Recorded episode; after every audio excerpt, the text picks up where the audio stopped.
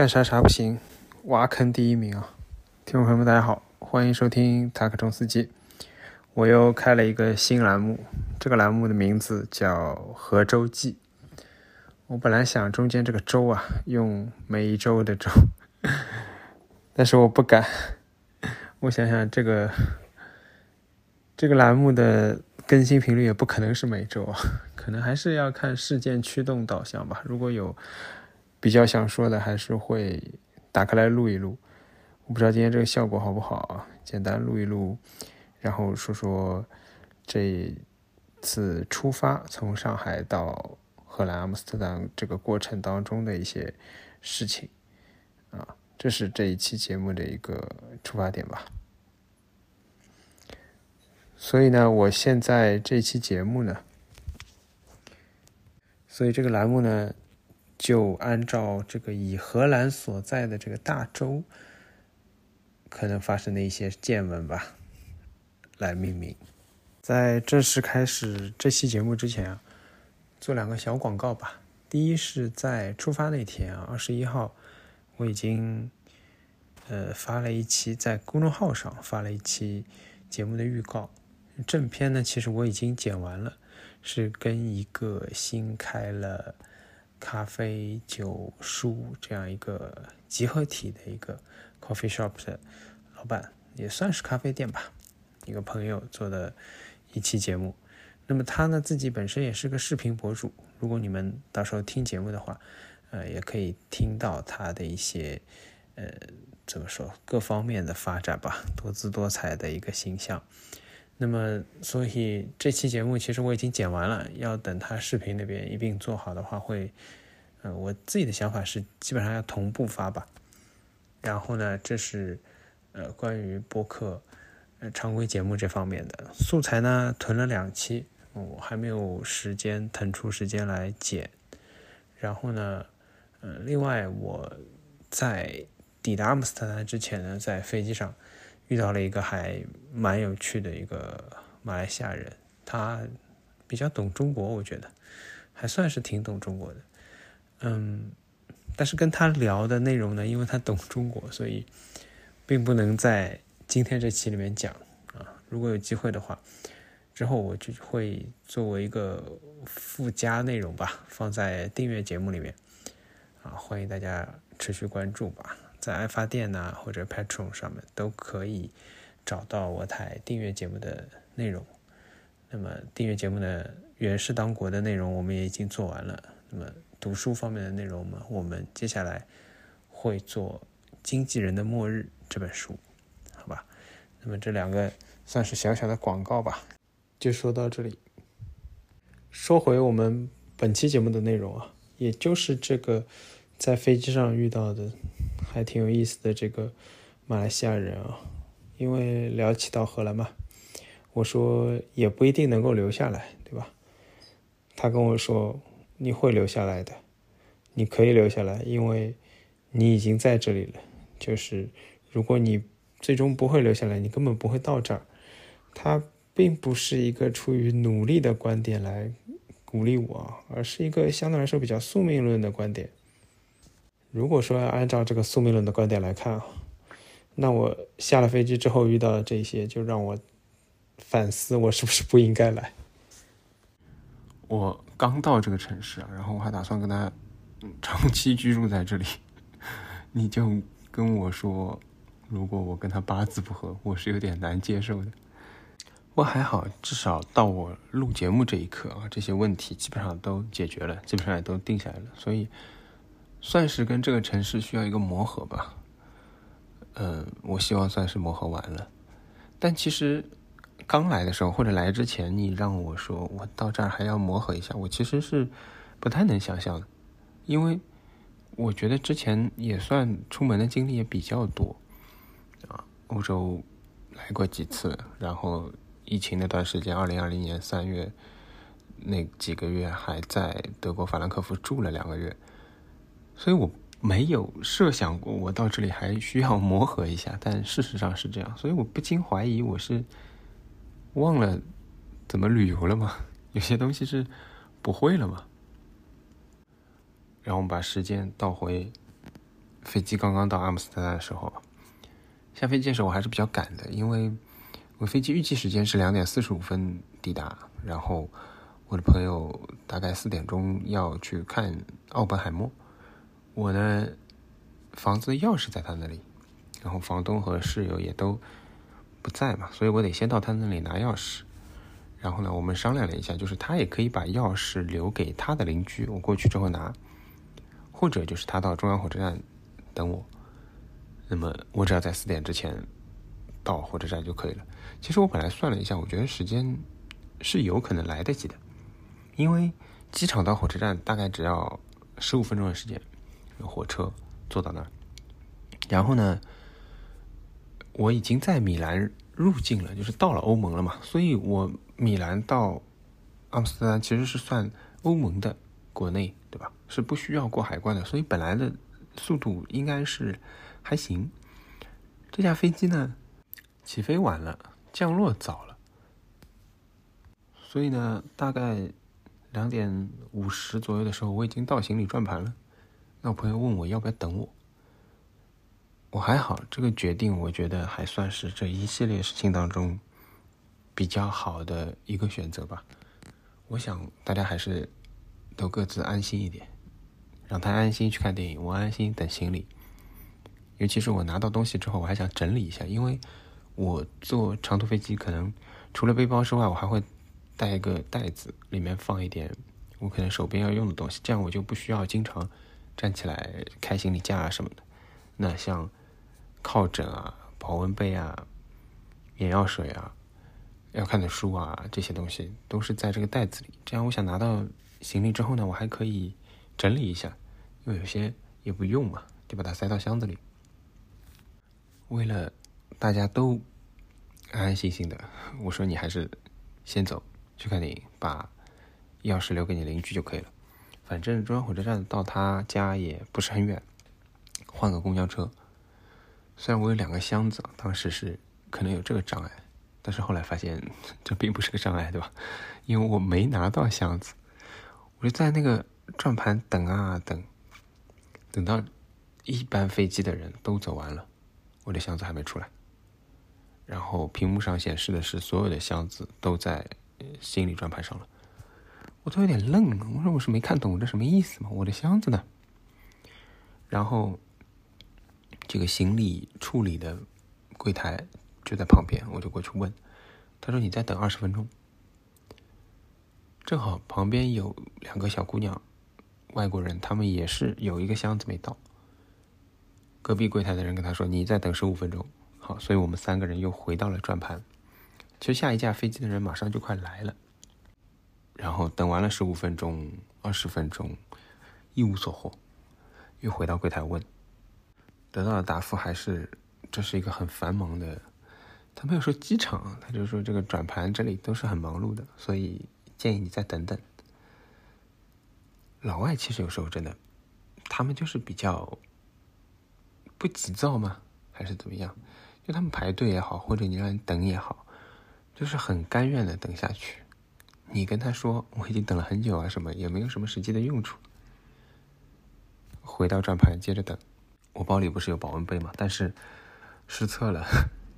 还带了挂耳包，想在米兰冲一下，完全忘了国外的机场根本没有热水这件事情。我留着保温杯和这个挂耳包干什么呢？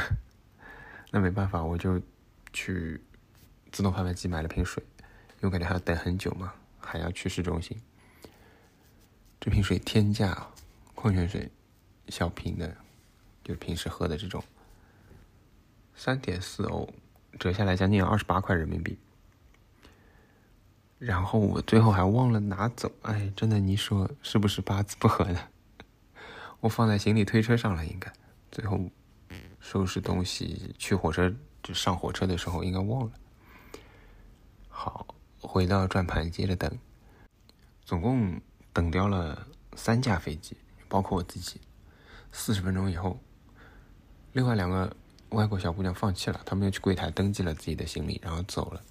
就在他们快要出这个申报区啊，行李申报区的时候，我看到那个传送带一角隐隐，就是看到我的箱子的一个角出来了。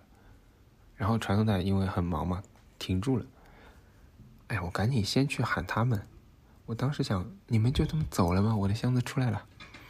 我跑过去 拍了他们，他们还很就被吓了一跳嘛，转过来说：“我说你们走了吗？我的箱子刚刚出来了一个，你们要不要再等等？”然后他们又回到转盘，在那里看了一看，然后跟我说，好像确认他们的箱子在米兰，所以，嗯，对我来说是好消息，对他们来说也就这样了，他们就走了，我就拿到了一个箱子。那时候已经等了四十分钟了，你说要不要等下去呢？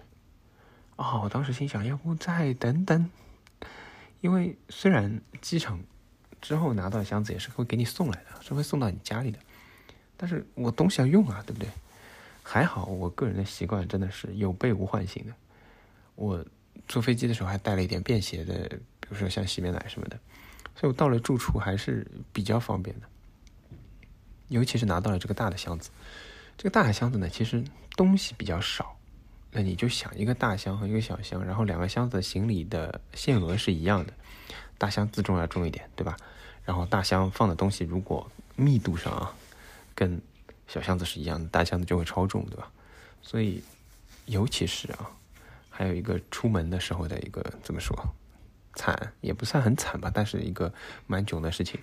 我理好箱子，跑到浦东机场，把这大箱子往秤上一摆，二十八公斤，限额二十三公斤，多了五公斤，十斤的东西我要从箱子里拿出来，那只能小箱再塞一点，包里再放一点，在浦东机场。现场开箱啊！坐在那个长椅上，周围的人怎么看？这个人还没有出门就已经开始开箱子整理行李了，我靠！而且真的还是有点窘迫，因为真的有点塞不下了。虽然其实还是有很多办法，嗯，无论如何，就是拿到的这个箱子其实比最早预计的时候要少了一些东西。临出门又拿掉了一些嘛，但是这个箱子里有。两件最贵的衣服，我和小峰的两件风衣，这两件风衣加起来大概也得六七千了吧。倒不是说东西本身的价值怎么样，但是你这个箱子如果掉了，航空公司在没有保险的情况下，航空公司也会赔的，但它肯定是相对来说是一个比较低的金额嘛，是不能覆盖你箱子里东西的这些价值的。于是不管怎么样啊，箱子里。就所有行李里最贵的东西到了，我还是心情要好一点的。但是等了一会儿呢，这个转盘就不动了，后面暂时也没有航班来了。哎呀，我也觉得可能没戏了。不好意思，我必须要解释一下，这个声音都是这房子住的房子比较老嘛，是楼上人走来走去的声音。嗯，我只能一边录，但是我也不能避免它不发出声音，请大家见谅。那么又等了一会儿，没有希望了嘛？转盘都不动了嘛？我只能又回到柜台，然后他帮我登记。他们整个过程啊，包括第二天我打电话给他们，整个过程他们对于丢行李这个事情，我怎么说呢？我不知道是比较乐观还是有信心。他们始终觉得不太可能，你只要耐心的等，我们会给你送来。于是登记了行李。然后拿了一张纸，对吧？这张纸就是你的登记编号，然后走了。这时候已经快四点了。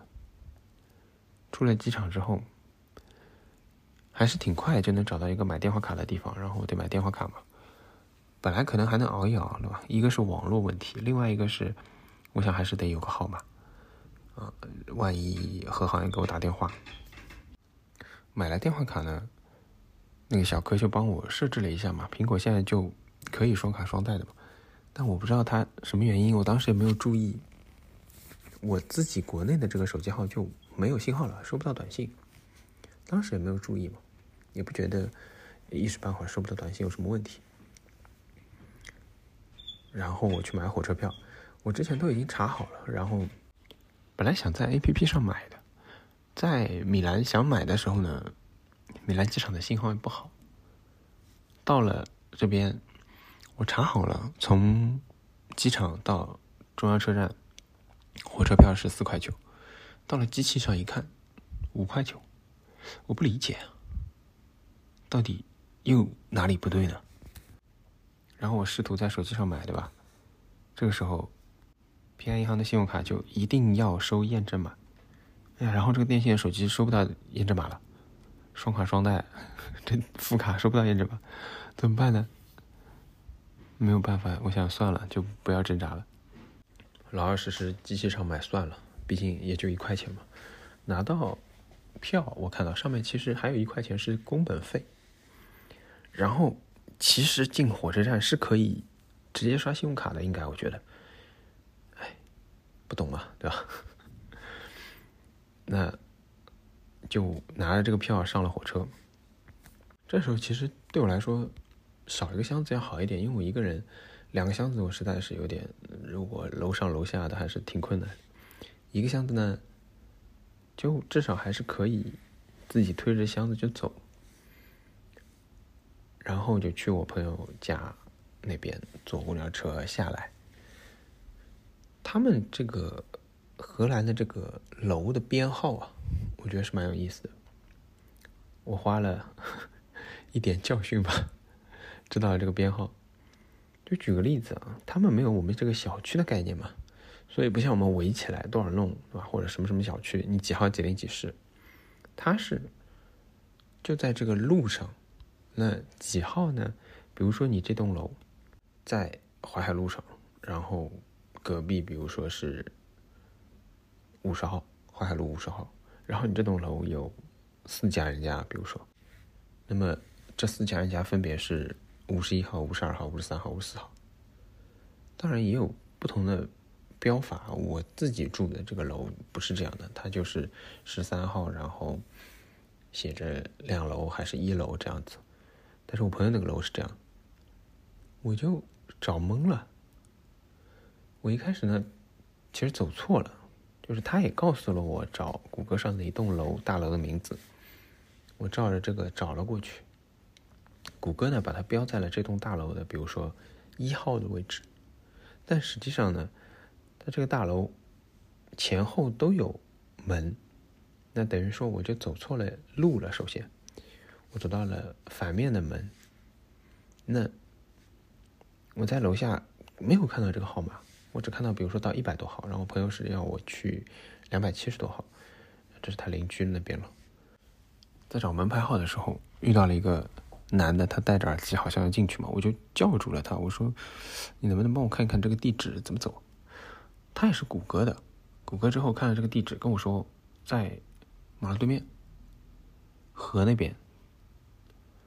所以我就按照这个指示去了那边，就相当于其实就离开这个大楼了，这第一步就错了。去到那边之后呢，还是这个路名，还是这个编号了。那栋大楼我转了好几圈，最多只到两百五十号，就是很接近，但不是。然后我也在楼下又问了一个人，他说：“你这个号就在这附近，你要不再转过去看看？”啊，我已经转了好几圈了，真的。然后我朋友把他邻居的电话给我了，但是我打过去他不接，他可能没听到吧，开了静音之类的。我出发前呢，还有一个怎么说呢，小聪明嘛，就是这个公交车啊，我是拿好东拿好钥匙嘛，还要去坐公交车。这公交车有一个一小时票，我想从。火车站到他家大概十分钟吧，我买个一小时票，拿好钥匙就走，因为他家离公交车站很近，再回去还要倒两班车，这不就一小时内可以搞定嘛？可以省钱了嘛，对吧？然后我在楼下不停的转，我觉得我一小时票也要过期了，怎么办呢？也不是怎么办吧，就是几块钱，但是觉得哎。聪明反被聪明误嘛？我也不知道该怎么形容。然后由于这个公交路线又是不回中央火车站的，所以我也没有把行李寄存在那里，我就拖着三十来寸的箱子走来走去，真的不知如何是好。最后我想来想去，我觉得谷歌一开始的这个应该是没问题的。然后我按照路牌一间一间找，总不会有问题吧？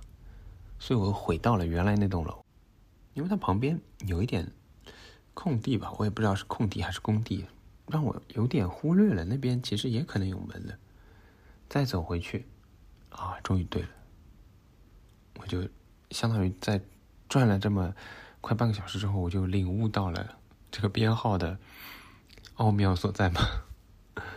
哎呀，按了门铃，然后上去拿了钥匙，出来，出来之后，我想，这个一小时票呢还没过期，但是呢，按照规划，我转车应该是来不及了，我就在纠结，有两个方案了，一个方案是下来换公交，大概要走五分钟，公交差不多是在我住的地方门口，然后还有一个方案是去中央火车站，然后坐火车。下来之后大概要走十几分钟，我就在公交车上反复纠结，我应该选哪个方案？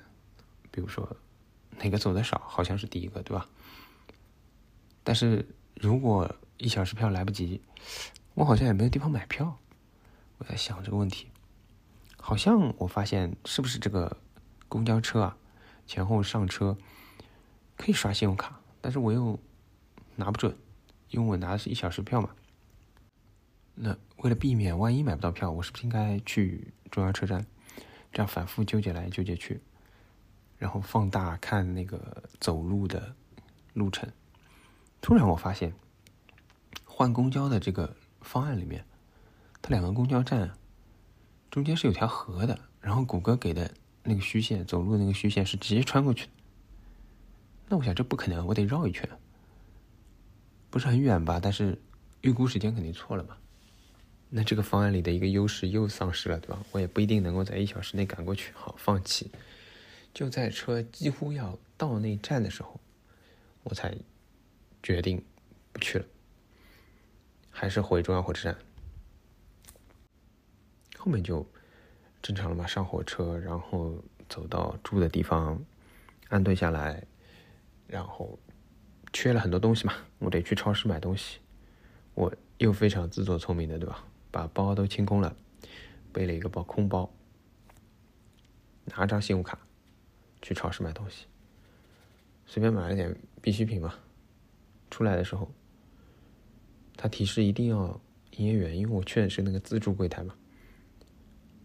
然后营业员说我们不接受 Visa、Master 的信用卡，我懵了。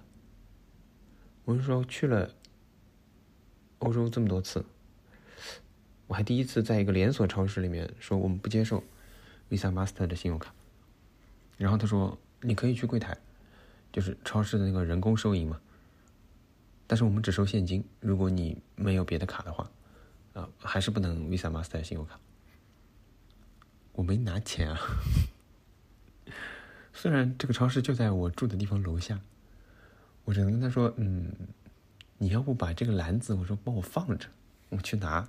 马上就回来。这是大概这一天最后的一个乌龙吧。当天晚上就没有什么事情，睡觉了嘛。满心想着第二天起来，如果何航可以找到我的行李。起来之后上他们网站嘛，输入 reference number 进去还是仍然在追踪中，still chasing。啊，我觉得。莫不是无了吧？我打电话给客服，客服还是很淡定，说最多三天，但一般能找到。三天之后如果找不到，我再来联系你谈赔偿的事情。他说但是应该能找到。到第二天的下午，也就是昨天北京时间晚上嘛，还是没消息。啊，我觉得。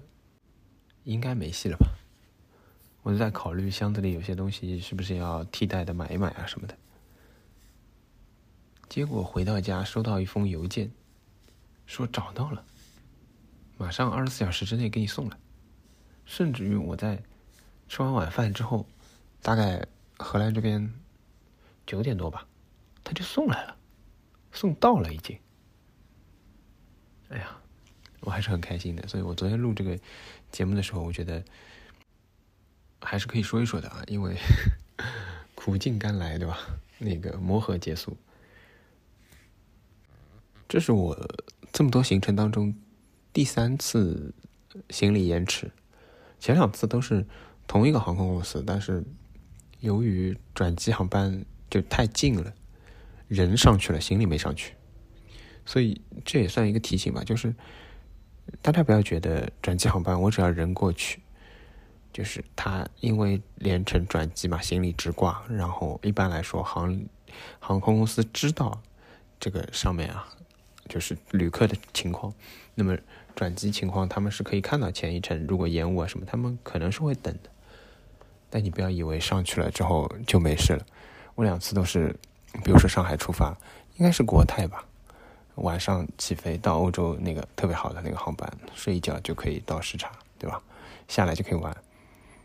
然后我记得上海是台风吧，延误了，到了香港机场特别着急，赶上了，赶上之后到了米兰，说箱子没到，来不及了，给你们送来，第二天送来嘛。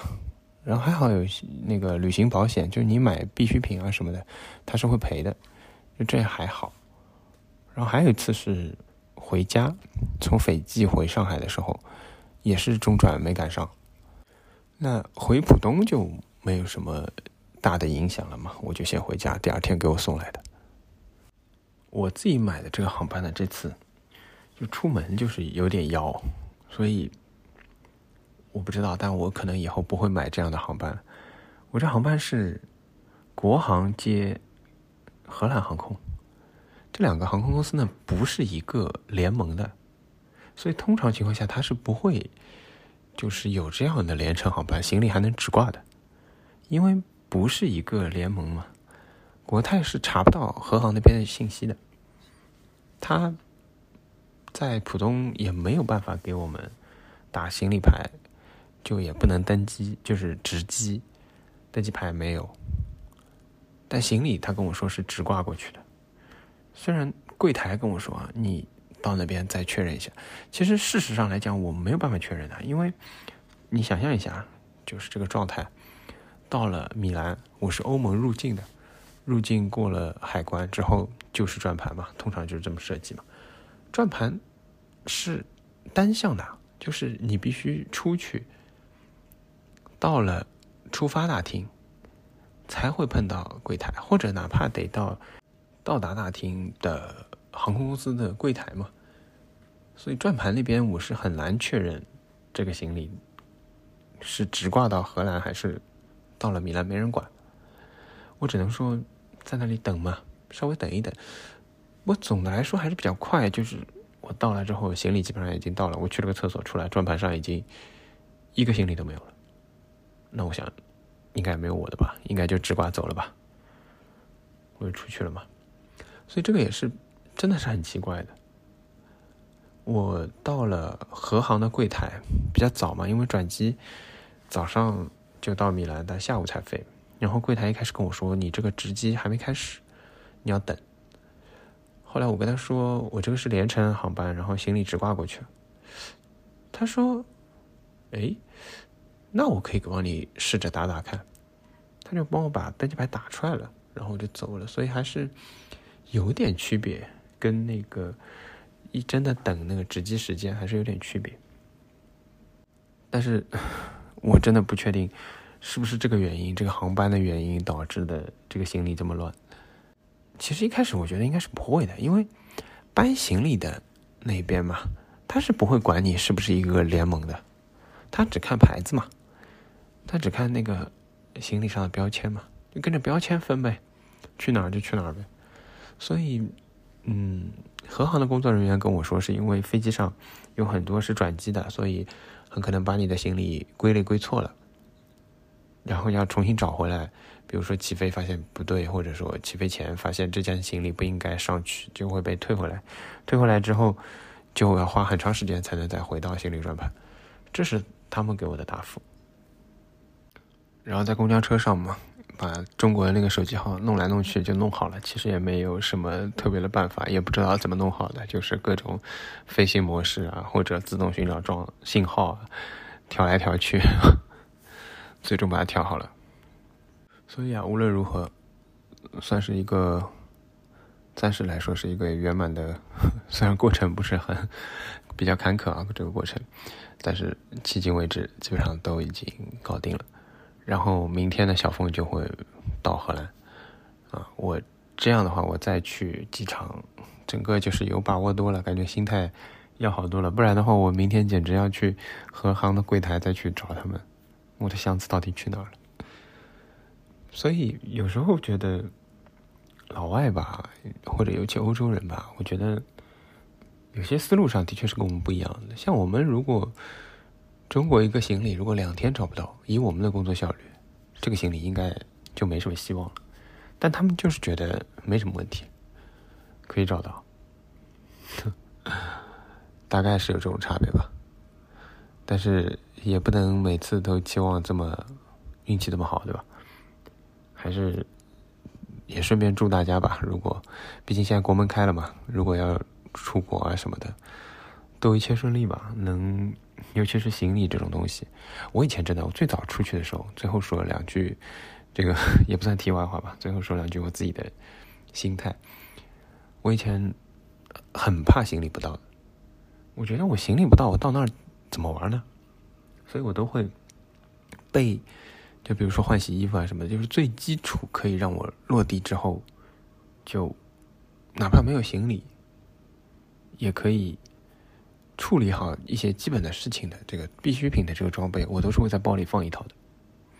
这是我以前出国旅游的时候的状态，但后来因为出去多了嘛，慢慢的也就越带越少，或者说会放一些其他的有的没的，不会把这种就是换洗衣服啊什么再放在被暴力了。对，好了，这是今天的节目，很抱歉之前的啊，因为。降噪啊，或者我音质处理的问题，之前并不是很清楚，所以我把前面那期节目删了重录了。话是这么说啊，结果录到最后发现还是有点喷麦。哎，我之前还在说其他主播都是有经验的主播了，怎么还会喷麦？让我适应适应荷兰的录音环境，好吧？让我适应适应这些，怎么样把它弄好一点？实在是抱歉。对，给大家带来麻烦，真的很抱歉。希望大家，希望有人还能听到这里，好吧？那今天的节目就到这里，再见。